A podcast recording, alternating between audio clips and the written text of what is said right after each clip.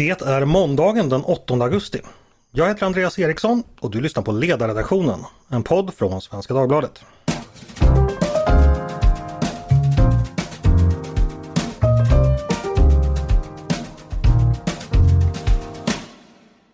Varmt välkomna hörni!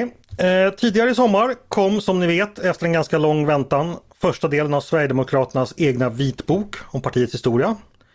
Skriven av idéhistorikern Tony Gustafsson och i de kapitel som hittills släppts beskrivs partiets grundande vintern 1988 och de personer som var aktiva under dess första år. Eh, det här har ju diskuterats flitigt under sommaren. Eh, Vanligaste kommentaren har varit att bilden i vitboken är mycket bekräftar det vi redan visste. Men vad är det egentligen vi lär oss från boken? Vilka svar får vi där? Vilka svar får vi inte? Vad betyder boken och dess fortsättning för politiken idag? Det ska vi tala om idag och till min hjälp har jag då Andreas Johansson Heinö, doktor i statsvetenskap, som både i sin forskning och i sin roll som redaktör på Timbro förlag ägnat mycket tid åt just nationalism och populism och högerextremism både i Sverige och på andra håll. Varmt välkommen Andreas! Tack så mycket! Eh, vi ska börja med någonting helt dagsfärskt, nämligen eh, en uppgift som kom idag, eh, eh alldeles precis i Expressen att ovan nämnde Tony, Tony Gustafsson eh, blev medlem i Sverigedemokraterna 2017. Tidigare har det poängterats att han varit utomstående och oberoende. Till Expressen idag vill han inte kommentera sitt medlemskap. Han säger så här. Eh, det är ett val som jag gjort för att inte låta ideologiska övertygelser, politiska ståndpunkter och eventuella medlemskap så att säga bli en del av den här diskussionen. Första frågan till dig blir ganska given Andreas. Eh, hur påverkar det hur vi ska uppfatta vitboken att detta blir känt? Eh, jag tycker ju att det här är en, eh, så här långt, en väldigt gedigen text som han har skrivit. Eh, och, och, och, materialet talar för sig självt i den meningen.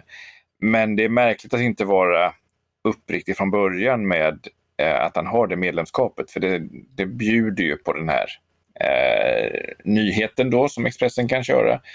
Och det kommer ju såklart väcka en massa frågor inför del två som ju blir mer, tror jag, känsligare. Eh, del ett är ju mycket en faktasammanställning som är lätt att göra, där det inte behöver skina igenom så mycket vad man själv tycker om materialet. Eh, det, det kommer nog vara besvärande för del två, men jag tycker inte att det lägger något egentligen raster över, över del ett här som, som eh, devalverar värdet av den. Möjligtvis tänker jag att man förvånas över kanske dumdristighet eller naivitet mm. med tanke på att SD läcker ju alltid som ett såll åt alla håll. Eh, så det vet man ju att ja, ja, ja. det är så. Så det är fantastiskt att det sker gång på gång så att säga. Liksom. Men, men det är deras problem, inte vårt. Eh, ja, vi går väl in då på, och, ja, vi får säga det att då, det här samtalet förs rum i förbehåll för att eh, det här inte riktigt var känt när vi planerade samtalet. Men nu fick vi med det också. Och sagt, ja. text, texten finns ju och den står för sig själv ändå så, att, så den kan vi diskutera. Mm. Eh, du Andreas, jag sa inledningsvis, eh, vitboken är mycket bekräftad det vi redan visste från andra källor. Är det också din övergripande uppfattning? Ja, det är det ju så tillvida att den bygger på, på publicerat material till stor del.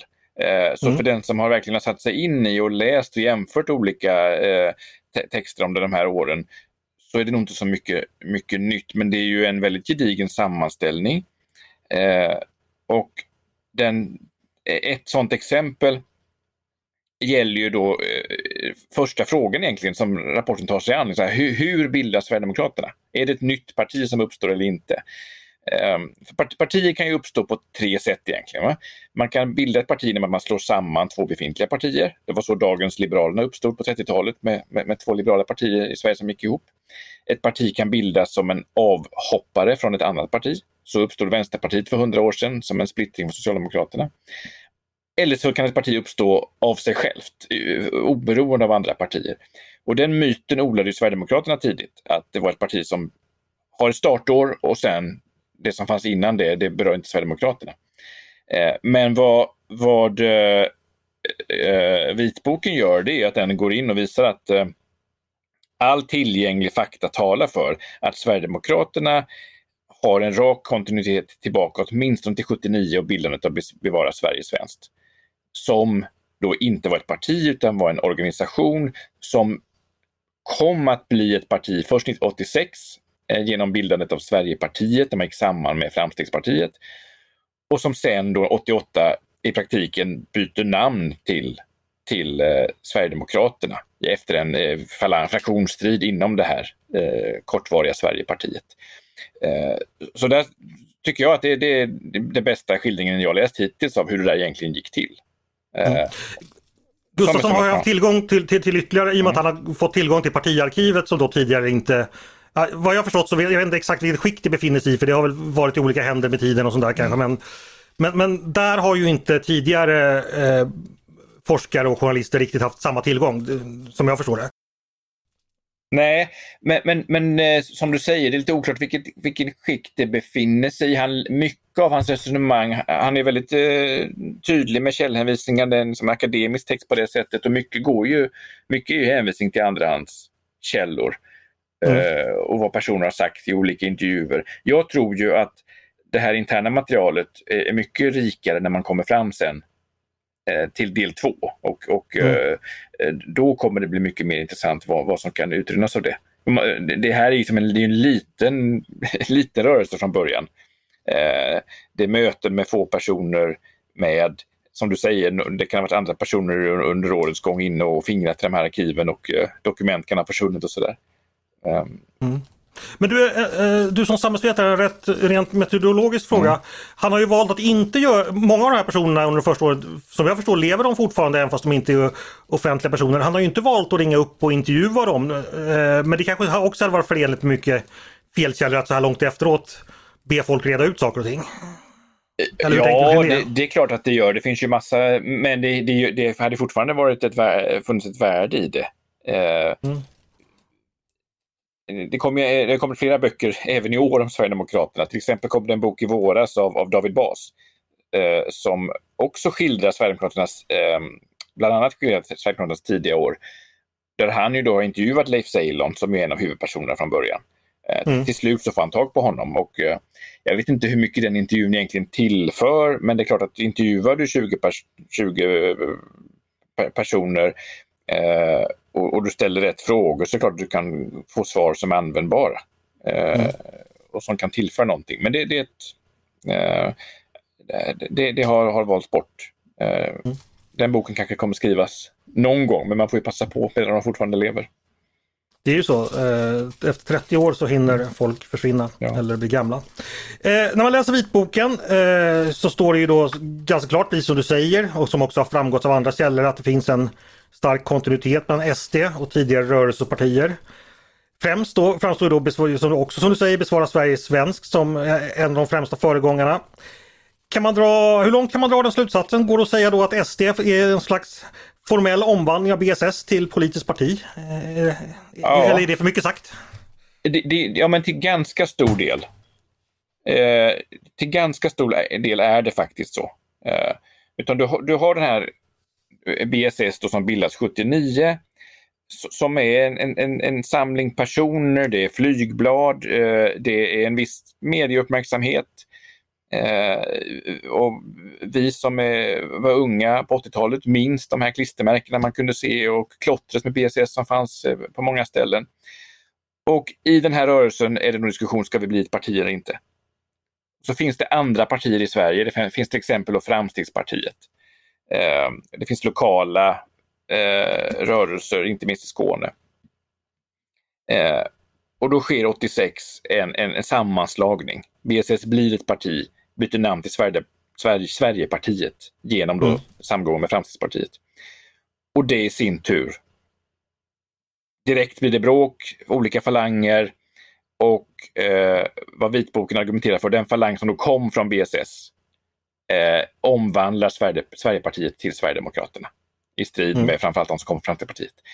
Så det är ju en nästan så rak linje som, som man kan tänka sig. Sen är det klart att det fylls på med personer som inte har den bakgrunden. Det finns ju några av SD-grundarna här som nämns som, som inte kom den vägen, men, men den stora majoriteten gör ju det. Mm. Vitboken har ju då 1979 som startår eftersom det är just då som BSS ja, grundas, eller idén dyker upp i alla fall, liksom att man ska börja sprida eh, politisk, eh, eller kommunicera politiskt under det här varumärket. Ja, det kan ju inte uppstått ur tomma intet där. Finns det ytterligare en förhistoria före 1979? Vet vi någonting om den i så fall? Ja, det finns ju en lång förhistoria som ju är egentligen den, den, de överlevande resterna av, av nazismen i Sverige. Nordiska rikspartiet, eh, Per Engdahls eh, Nysvenska rörelsen. Mm. Mycket, mycket små eh, sekter nästan. Eh, som, som, ändå, som ändå fanns. Det fanns eh, tidskrifter, det fanns nätverk. Eh, men som hade väldigt lite av eh, ideologisk förnyelse. Det, det, var, det var ju mycket liksom nazism av samma sort som hade funnits eh, under, under 30-40-talet.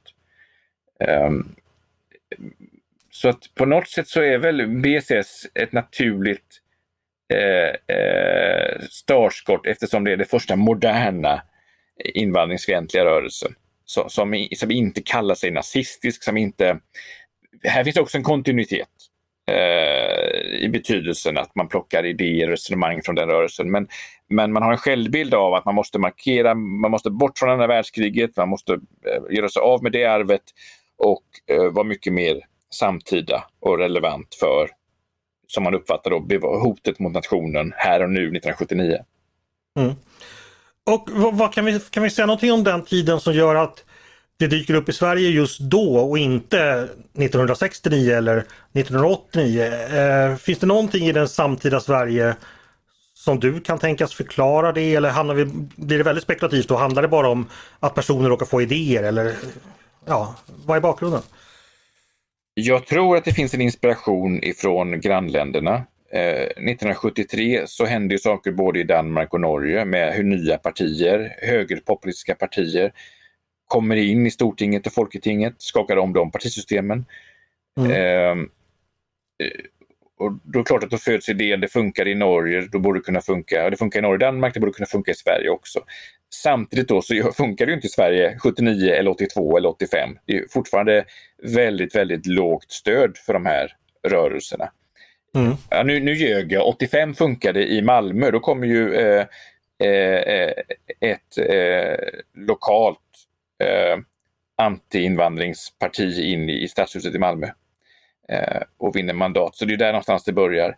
Men, men eh, på något sätt var väl tiden mogen och det, det sker ju ungefär samtidigt även i, i andra länder i Europa.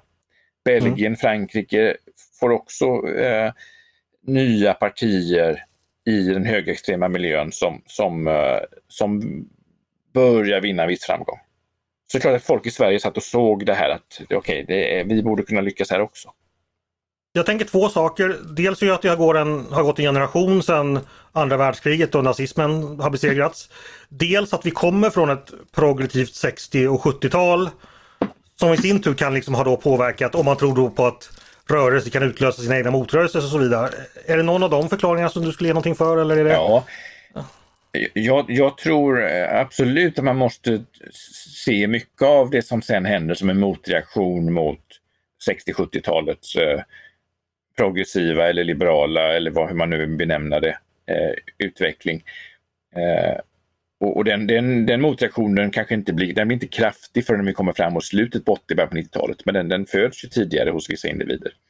Mm. Eh, och, och ja, däremot vad gäller avståndet till andra världskriget, ja visserligen hade det gått lite längre tid, men det är också någonstans kring 70-talet som den så att säga, bredare allmänna känn, alltså, det, det, är då som, som, som eh, förintelsen blir ett liksom, spritt begrepp. Man, man, man uh, börjar filmatisera, popularisera berättelsen om andra världskriget på ett sätt som inte gjordes under 50-60-talet. det är ju 1978 som Holocaust kommer också. Exempel, den, sänds, ja. den, den sänds ju i Sverige och blir extremt uppmärksammad. Ja, ja. Och alltså bara som en liten anekdot här. När, jag, när min mamma, som då född 1944, när hon pratade om nazismens övergrepp så pratade hon om Belsenfångar. Ja. Och det var ju visserligen hemskt, men det var ju det västmakterna kunde upp hitta. Det var ju koncentrationsläger, visserligen många människor dog, men förintelselägren och skillnad med det och hela alltså systematiken i det tror inte jag min mamma exempelvis fick lära sig om i skolan för det var inte riktigt klart. Eller ja, det var klart bland forskare men, men in, ja, som du säger, det var inte på samma sätt. Nej, Förstår du vad jag menar? Ja. Jag menar liksom. Alltså Dachau, Dachau var känt och Belsen och sådär men ja, inte det hela de industriella avrättningarna. På, Nej. Inte bland gemene man liksom. Nej, det, det, blev inte den allmänna kunskapen förrän senare. Mm. Eh, så det är ju lite paradoxalt mm. då att samtidigt som så att säga nazismens brott framstår som ännu värre så kommer nazismens arvtagare ändå tillbaka. Ja, Eller någon form av arvtagare i alla fall.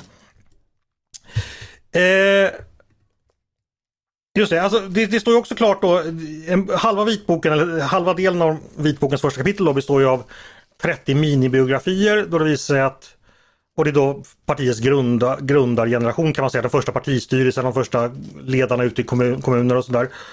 Där är det 22 där man kan identifiera politisk bakgrund och av dem är det alltså 18 som har bakgrund antingen direkt från BSS eller från så att säga Sverigepartiets BSS.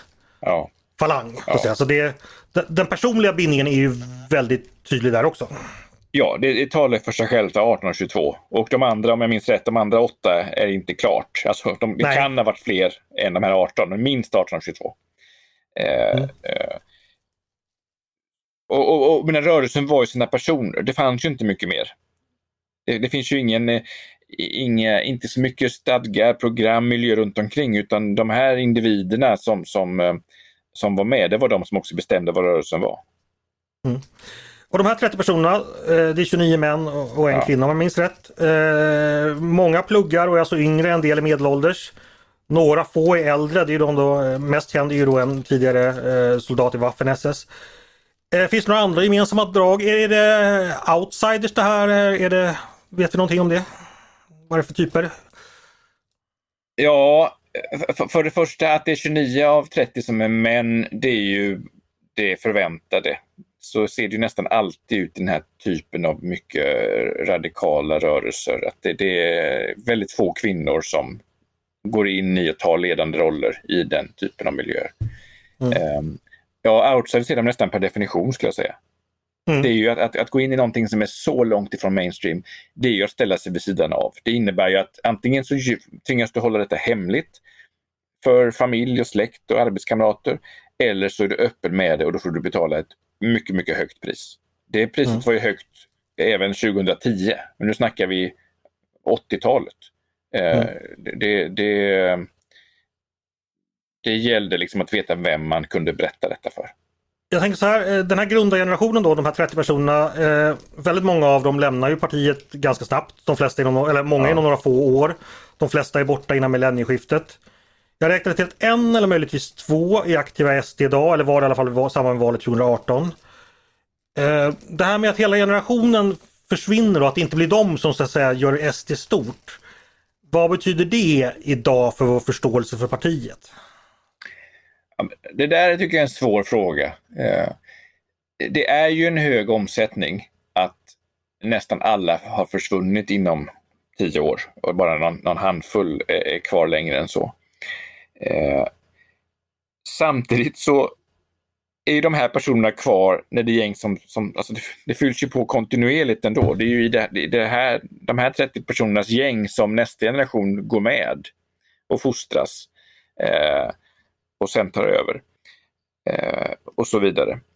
Eh, så, så, och det är väl det som del två i vitboken ska försöka, ha utlovat att försöka besvara, eh, det vill säga i, i, idéernas kontinuitet, hur, hur den står sig nu eh, i kontrast då till den individuella.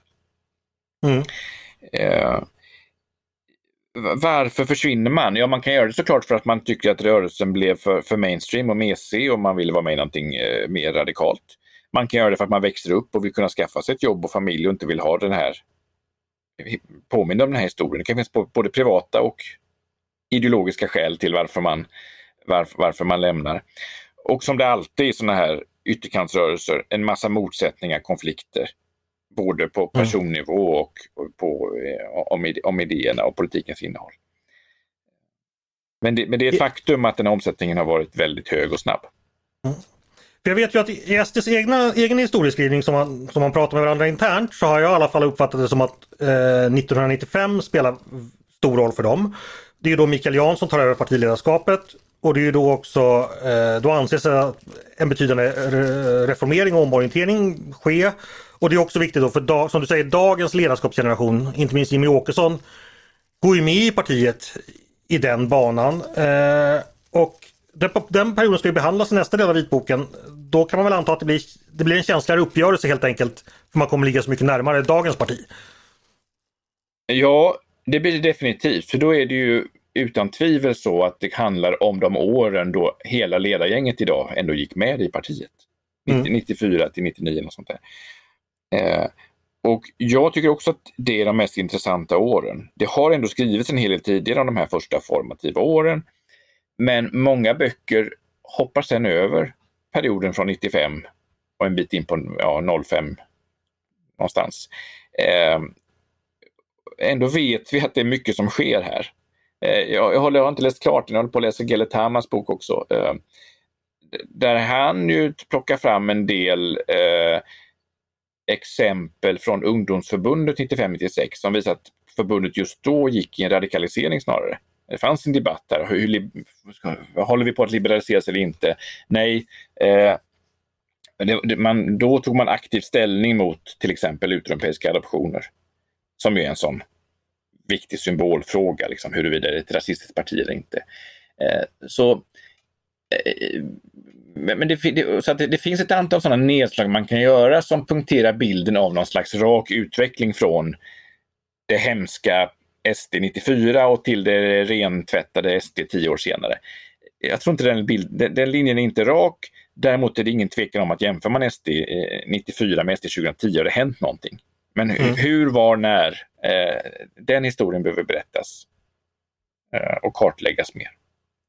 För det sker ju också väldigt mycket i det samhälle som omger SD. Jag tänker exempelvis att eh, vi kanske ska ta upp det att eh, att det här med populismen i Sverige, det får ju slutligen sitt breda genombrott då några år efter att SD grundas. Det är dock inte SD som drar nytta av det utan Ny Demokrati som då eh, ja, i mycket motsvarar då 20 år senare den här tidigare dansk-norska populismen ja. vi pratar om. Eh, finns det något att säga om det? Vilken, vad har det för pusselbit, Ny Demokratis framgångar och sen dess snabba fall? Under, ja, hur påverkar det SD? Vet vi någonting om det? Ja, men, eh, Ny Demokrati bildas ju tätt inför valet 91. Vilket ska bli egentligen SDs första val. SD hade ju, fanns ju 88, de fick tusen röster. Men 91 var det första valet där de hade kunnat etablera sig och skulle satsa. Och då kommer Ny Demokrati in. Eh, som är ett klassiskt högerpopulistiskt skattesänkarparti. Eh, olikt allt annat vi sett i Sverige tidigare. Eh, och landar till slut på 6,5 procent. De låg högre i mätningarna tror jag inför, inför valet, men det blev ändå en, eh, en, en stor framgång. Och de lockade ju väljare från olika håll, men det är klart att de också sög upp den potential som möjligen fanns långt ut till höger. Även de kunde se att här fanns ett alternativ som ändå var annorlunda än alla de andra partierna och som ville stoppa u-hjälp och som eh, eh, redan tidigt började prata om ändå problem med flyktingpolitiken. Sen blev ju Ny Demokrati mycket mer av ett invandringsfientligt parti väl in i riksdagen. Och eh, inte minst efter eh, att Vivian Franzén tog över så småningom som partiledare. Men, men eh, det omöjliggjorde, tror jag, för SD att mobilisera redan 91. Eh, och sen misslyckades ju demokrati då. De, blev, de åkte ut 94. Eh, bilden blev av att det var ett fiasko. Det tror jag höjde den mentala tröskeln för nya partier. Att hur svårt det ändå var att lyckas i Sverige. Hur starkt etablissemanget ändå var på att hålla bort eller få ut uppstickarna.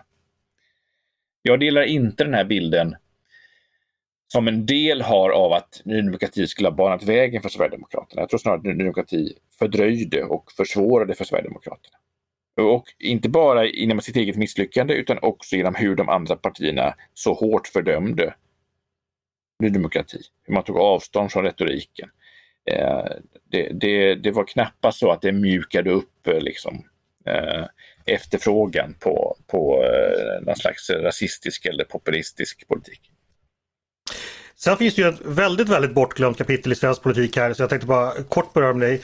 Det är ju att eh, Ian Wachtmeister, han försöker göra samma sak igen 1998 och bildar ja. det nya partiet. Just det. Vilket då bemöts på ett helt annat sätt än hans första parti 1991. Det bemöts närmast med total tystnad i pressen. Eh, och det, här, det, det, det, är signifikant, man kan titta liksom på hur valrörelsen 1988, det är verkligen så att jag tror att det finns en viss ruelse inom media då att man hade hjälpt SD fram sju år tidigare och det slutade med att Vivian Franzén står och eh, ja, pratar om att svenska barn ska vändas mot Mecka. Men ändå så blir faktiskt nya partiet större än SD i valet 1998. Man får ungefär, jag tror, jag tror man får då en, en halv procent ja, eller något sånt där av röstat. Och då är man ändå större än SD än så länge. Så där fanns ju faktiskt också någonting som hade, ja, jag vet inte, vilken roll kan det ha spelat eller hur kan det jag vet inte om du har ens reflekterat över det nya partiet, det är så bortglömt idag, men det, det finns ju där liksom. Ja, det är bortglömt. Jag, jag, jag minns det. Jag minns att, det, eh, att han åkte runt och försökte få igång lite valmöten och han hade ett gäng med sig. Men som mm. du säger, väldigt, väldigt svårt att få media. Mm. Det här var också åren då kom fram en del andra missnöjespartier. Alltså, eh, var det 98 som Lars Törnman eh, slog igenom? Uppgick i... Eh, Norrbottenpartiet, Norrbottenpartiet. Ja. ja. Eh, och du hade eh, Pensionärspartiet eh, mm. och så vidare. Ehm, men du, nej, eh, fortfarande 98 så, så var det väldigt, väldigt svårt för Sverigedemokraterna. Eh, och så blev det återigen ett misslyckande. En annan fråga när man då ska analysera SDs historia. Det är ju då förstås att det har hunnit gå lång tid. Vi pratar ju en generation. Sverige på 70, 80, även 90-talet, det var, det var ett annorlunda land eh, där mycket i samhället med dagens progressiva glasögon framstår som ålderdomligt, inskränkt och fördomsfullt. I vilken grad kan det användas som försvar för SD och i vilken grad används det som försvar till, för SDs tid? Och att visserligen var man extrema redan då men, men inte fullt så extrema så att säga som om man jämför med samtiden snarare än, än nutiden. Ja men det är, det är intressant. Eh, jag skulle nog säga att SD var extrema under de åren oavsett vilka glasögon du har. Eh, de befann sig ändå långt ifrån eh, de övriga. Sen kan du välja ut vissa sakfrågor där det har skett en mycket större förflyttning. Eh, alltså, om man tar synen på, på eh, HBT-rättigheter mm. så är det klart att då kan, eh, då kan du plocka fram något citat från SD de där åren och så kan du säga att ja, men det var inte så väsensskilt från vad, vad ganska många andra sa också. Där har det skett mm. en, en liksom, bredare svängning. Men pratar du synen på invandrare och invandring, då, då var även Ja, SD var inte ensamma. Det fanns såklart eh, Sven-Olle Olsson i Centerpartiet och andra som, som också gick den vägen. Men, men eh, de stack ut mer då än idag. Fast jag tänker ändå eh, en sak som jag har läst mycket om. Lucia-beslutet då som tas i december 1989. Ja. Det är knappt två år efter SD eh, Socialdemokraternas omsvängning välkomnas ju där. Det är då man bestämmer sig att eh, Sverige ska bara ta emot så att säga riktiga FN-flyktingar så att säga som definieras av Ja, man, det hade kommit ganska många asylsökande till Sverige i början av 1989 och Socialdemokraterna gör då analysen att det här riskerar inte bara då att kosta mycket pengar utan också då trigga en främlingsfientlig opinion som ja. jag tror Ingvar Carlsson sa då. Så att då, då bestämmer man sig för att begränsa antalet flyktingar och, och det lyckas. Våren 1990 kommer mycket färre. Eh, men då är det ändå Moderaterna hälsar det här eh, att äntligen har Socialdemokraterna anslutit till vår del, även Centern gör det. Så tre av fem partier, dessutom de då tre största tror jag, är ju ändå för en ganska restriktiv invandringspolitik. Ja. Men ja, det, det är jättebra påpekande. Det man ska lägga till är väl att motivet bakom Lucia-beslutet Visst, det, det, var dels eh, en rädsla över att det hade kommit många under 89, inte minst vi hade de så kallade turkbulgarerna som flydde från, från Bulgarien. Eh, men det fanns också en rädsla för, okay, nu, det, liksom, det här är ju när, när muren har fallit, eh, stor osäkerhet vad kommer hända i östblocket. Det fanns en, okay, vad händer om, om Sovjet kollapsar? Det skrevs texter om att det skulle vara mass flykt genom de norrländska skogarna av ryssar som skulle söka sig. Man såg framför sig en risk med miljoner flyktingar till Sverige. Eh, och vad då skulle hända, då ville man föregå det. Eh, för, för det, nej men det, det, det, är ju helt sant att Centerpartiet, och Moderaterna och Socialdemokraterna har historiskt alltid stått för en ganska restriktiv invandringspolitik i Sverige. Eh, och varit mer enade kring det än, än vad man kan tro. Men den har nog, vill jag hävda, aldrig motiverats i rasistiska termer, vilket ju ändå är vad som särskiljer Sverigedemokraterna. Det har aldrig spelat någon roll hur många som kommer, utan det har varit fel på invandrarna. Om de jobbar tar de våra jobb, om de inte jobbar tar de våra bidrag. Om de jobbar och betalar skatt så har de fel kultur eller fel sätt att, att leva på. Det, det är en annan sorts tankefigur som har odlats i de här högerextrema miljöerna än vad som har torgförts av moderater eller socialdemokrater. Sen har både S och M vetat om att det finns en stor invandringsskeptisk opinion i, bland deras väljare som man har försökt balansera. Eh, och det kan man ha synpunkter på cynismen kring det där, men jag, jag, jag vill nog ändå hävda att SD befinner sig utanför den samsynen som ändå rådde. För, då, för de kommer så att säga, det är då rasismen eh, och, och, även en nationalism som inte riktigt de andra partierna ja. här, härbärgerar. Ja, det skulle jag hävda. Om vi fortsätter prata just ideologi. Du sa i en mm. tidigare podd att SDs ideologi idag att det finns vet, tre ben eller tre, tre saker som är viktiga att komma ihåg. Var tror jag var. Det, var, det finns konservatism, det finns populism och nationalism. Eh, minns jag rätt att du sa något liknande? Det, det gör du säkert. Ja. Det, hur, mycket, hur, mycket, ja. hur, hur, mycket, av de benen ser vi i vitboken? Alltså när vi, när vi läser om partiets tidigare historia. Är, är de redan då konservativa, populister och nationalister? Nej. Eller finns det något de inte är? Eller är det något annat? Kärnan är nationalismen. Den finns med från början. Den förblir kärnan och den är ganska ensam ideologisk styrordra under de här åren populismen beror lite på hur man definierar det, men, men SD är ganska dåliga populister ganska länge. Vilket ju de här eh, usla eh, valresultaten tyder på. Jag skulle säga att det är först på 2000-talet som SD lär sig bli ett populistiskt parti. Eh, och man kan se alla de här omsvängningarna i olika sakfrågor som, där man försöker ligga rätt i relation till opinionen. Eh, ja, det finns tidiga stråk av sån här fientlighet mot eliten. Eh, och att man är folkets röst. Men den, den, den smälter samman så kraftigt med nationalismen. Att SD står upp för nationen som är folket. Eh, konservatismen Nej, den, det dröjer också ganska länge eh, innan man i alla fall på något medvetet sätt börjar positionera sig i någon slags konservativ idétradition.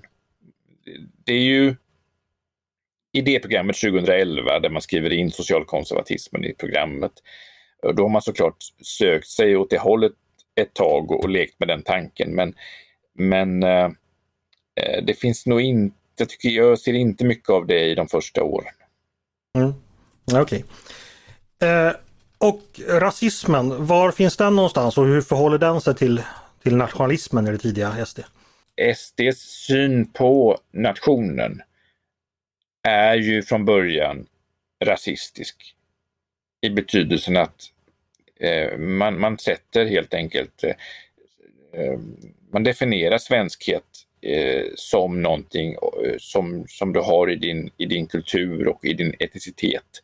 Och det manifesterar sina motstånd då mot, mot eh, adoptioner från länder utanför Europa. Det manifesteras i den här återvandringspolitiken som handlar om att alla som inte är födda i Europa eh, och som har kommit efter 1970 ska, ska ut ur landet. Det är alltså oberoende av vem du är, oberoende av eh, vad du presterar, om du har begått brott eller inte, betalat skatt eller inte, vilka subjektiva uppfattningar du har. Utan det är att du är född i fel land och då, då ska du ut. Ja, till och med mer än så. att Du kan väl till och med vara född i Sverige men ha fel blod. Ja, ja precis, precis. Så det är liksom en väldigt gammal rasistisk tanke. Ja, ja, ja. Det som, en sak som jag tänkte när jag läste vitboken Sverigedemokraterna gör ju tämligen tidigt eh, tv-debut. Det gör man då 1989, sitt, ja, man ett och ett halvt år efter grundandet. Då partiledaren och en person till får med i Sivert Öholms program äh, möter Lotta Edholm som då var, då var ledare för FPU. Och äh, Inger Segerstedt, äh, också då folkpartistisk politiker får ändå rätt mycket mediautrymme där. De får breda ut sig och mycket av det de säger där, det här finns på Youtube om man vill titta. Ja, jag, tycker, jag vet inte, har du sett den själv? Det, det klingar inte helt främmande från vad man hörde från Sverigedemokraterna länge i det här med att svenskarna inte fått säga att bestämma om invandringen och att de säger sanningen och att det finns en elit som har påtvingat svenskarna en invandringspolitik man inte vill ha och så vidare. Nej, jag, jag, ska, ja, jag har sett det, det är några år sedan. Eh, i samband med någonting jag skrev. Eh, och jag håller med dig. och det är, det, det här som någonstans är den stora frågan. Vi snackade i början på det här samtalet om kontinuiteten bakåt till BSS till Sverigedemokraterna. Ja. Och den, den går att slå fast. Då är frågan kontinuiteten från Sverigedemokraterna 88-89 fram till idag. Då. Hur, hur, stor den, hur stor är den? Och då finns det ju en del, det har kommit flera böcker i år, och David Bask eller Tama som argumenterar för att ja, men det, det, det, stora draget det är kontinuitet i ideologi, människosyn, politik, retorik. Eh, och det går det att argumentera för. Det går ju att hitta formuleringar som är identiska. Det går att hitta positioneringar och så vidare.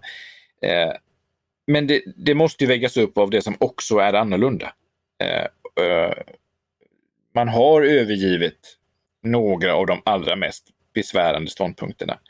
Eh, man eh, har tvättat bort en hel del eh, ur retoriken. Sen är det upp till var och en att värdera då. Eh, är det tillräckligt för att man ska vilja rösta på partiet eller samarbeta med partiet? Eh, eller är det trovärdigt eller inte? Men det, det, är ett faktum att en hel del har förändrats. Men, och det kan man slå fast, men man också kan påminna om att ja, men allt är inte föränderligt, utan det finns en kontinuitet. Och nationalismen och den här oförsonliga synen på någon slags eh, eh, eliten kontra folket, folkförrädare, folkets röst som ska fram, den, den verklighetsbilden. Den finns kvar även om då partiet har eh, gradvis definierat om vad som kan vara, vem som kan vara del av folket, vem som kan vara del av nationen. Det är ju ingen liten sak, men den kan vara lätt att missa eftersom mycket runt omkring låter så pass likt. Sen måste ju också då förstås allting ett parti och människor och rörelser säger och gör gör man i förhållande till ett omgivande samhälle. Mm. Och det samhället har ju också förändrats mellan 1988 och 2022. Ja. Minst sagt. Så, ja, det är ju självklart ja, egentligen. Men, eh, och där har också SD varit med och att förvandla det samhället kan jag säga. Eh, du, eh, de partier som sökt samförstånd med SD som man vill samarbeta och ha som regeringsunderlag. De har kritiserats för dem, hur de har tagit emot den här vitboken. Margit Silberstein, eh, tidigare politisk kommentator på SVT, skrev exempelvis en uppmärksammad text i Borås Tidning för bara några dagar sedan. Att hon, eh, nu citerar jag, hon får ont i magen av Kristerssons attityd till vitboken. Eh, vad tycker du själv om eh, Liberalerna, Moderaterna och Kristdemokraternas reaktioner på, på vitboken?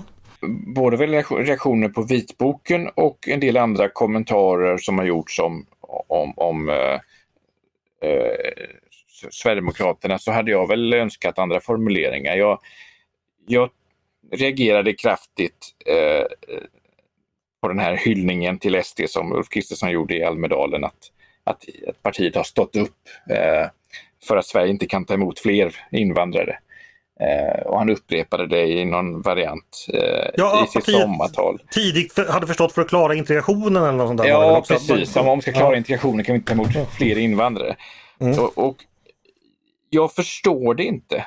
Alltså, jag skulle förstå om man står upp, man säger att Sverigedemokraterna förtjänar att eh, de stod upp i motvind mot en åsiktskorridor som ibland eh, eh stängde ut även helt eh, rimlig kritik av svensk politik. Man kan hylla dem för att de har stått upp mot påvisat hyckleriet hos etablissemanget, att de ibland har lyft fram obekväma frågor.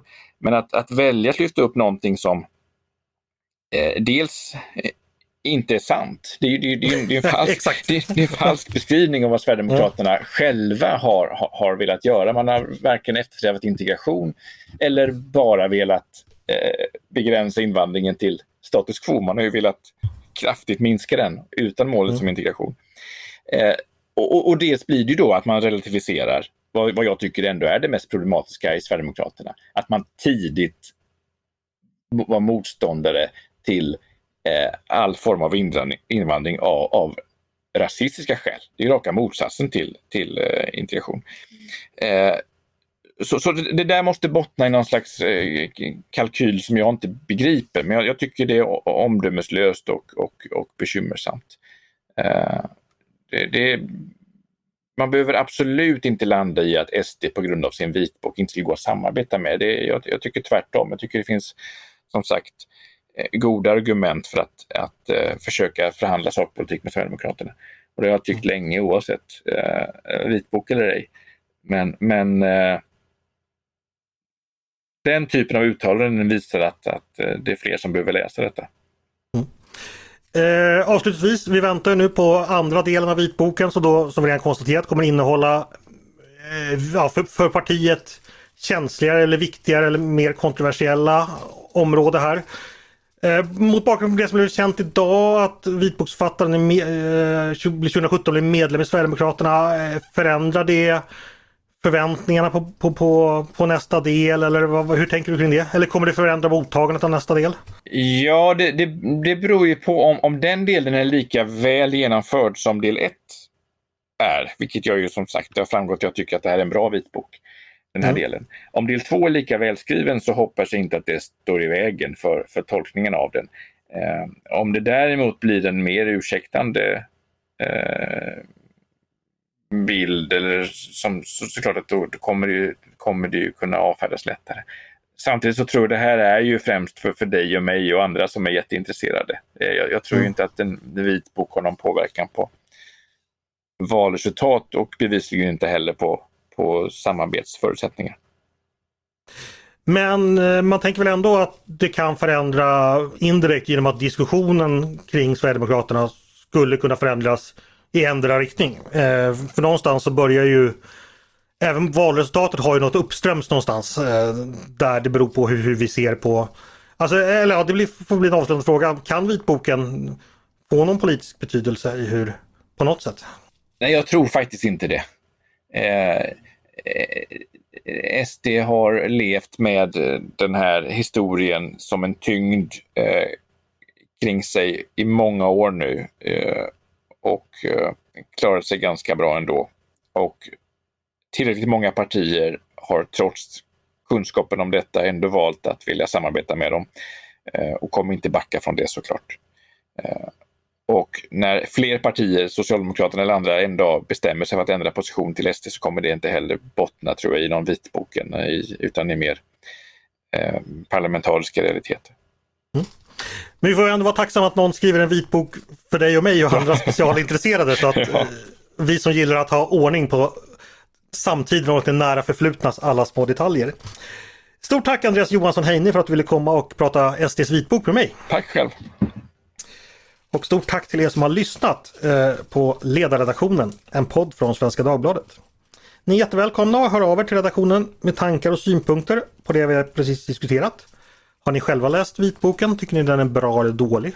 Påverkar vad, man, vad som kommer fram där eller vad som kommer fram i det här samtalet, er syn på SD på något sätt? Hör jättegärna av er. Jag är mycket, mycket intresserad av att höra allt sånt.